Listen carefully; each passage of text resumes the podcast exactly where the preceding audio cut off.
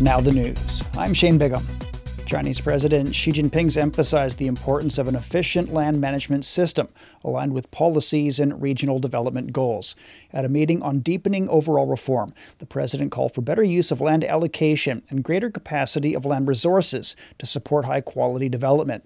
Xi Jinping, who's also General Secretary of the Communist Party of China Central Committee, urged faster construction of a system to integrate technology with economic development. Chinese Foreign Minister Wang Yi says China is willing to work with Spain to enhance ties and provide new impetus for mutual development and for China Europe relations. Wang met his Spanish counterpart, Jose Manuel Albares, after attending the Munich Security Conference. They agreed to expand cooperation in areas such as new energy vehicles and the digital economy, to deepen cultural and people to people exchanges, and to help China and Europe jointly tackle global challenges. Wang said win win should be the goal, and all countries should avoid lose lose dynamics, which was discussed at the conference in Germany. He urged the world to unite and oppose biases to support a vision for global modernization. Wang added that China is willing to work with all countries on global initiatives on development, security, and civilization for a better future for mankind. The Palestinian foreign ministers demanded an immediate end to Israel's occupation of Palestinian territories. Riyad al Maliki commented at the start of hearings at the United Nations top court on the legal status of the disputed land.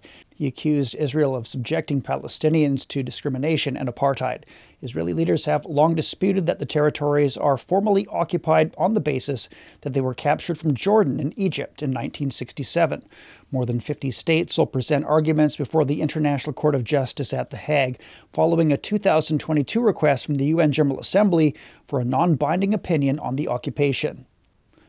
Sources from Yemen say the Houthi group has launched a new missile attack at a U.S. owned ship off the coast of Aden.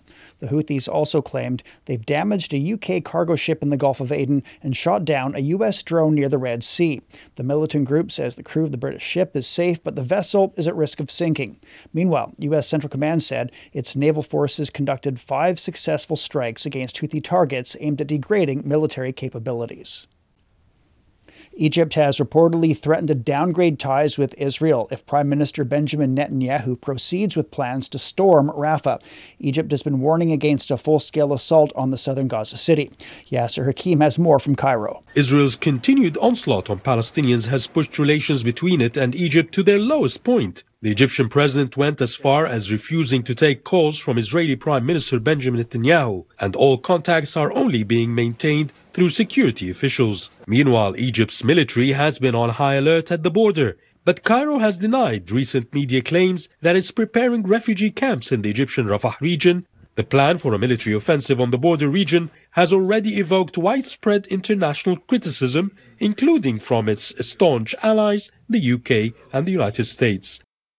India's trade minister says the government's offered guaranteed support prices for pulses, corn, and cotton in a bid to break a deadlock with protesting farmers. Security forces have been clashing with farmers, marching toward New Delhi using tear gas and barricades to keep them out of the capital. The Farmers Union said they'd decide on the government's proposal after conferring among themselves to reach a consensus.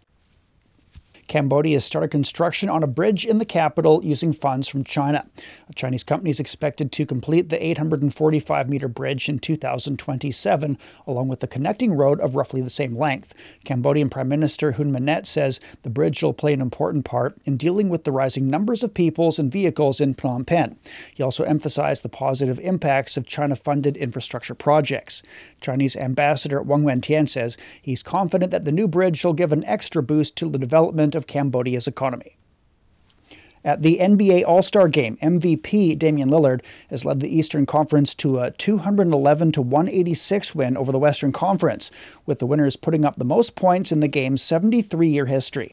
The Milwaukee Bucks players scored 39 in the victory. The total points of the All Star Game also smashed the record of 374, while the East sank 42 three pointers to break the mark of 35 set by Team LeBron back in 2019. And that's the news. I'm Shane Bigham.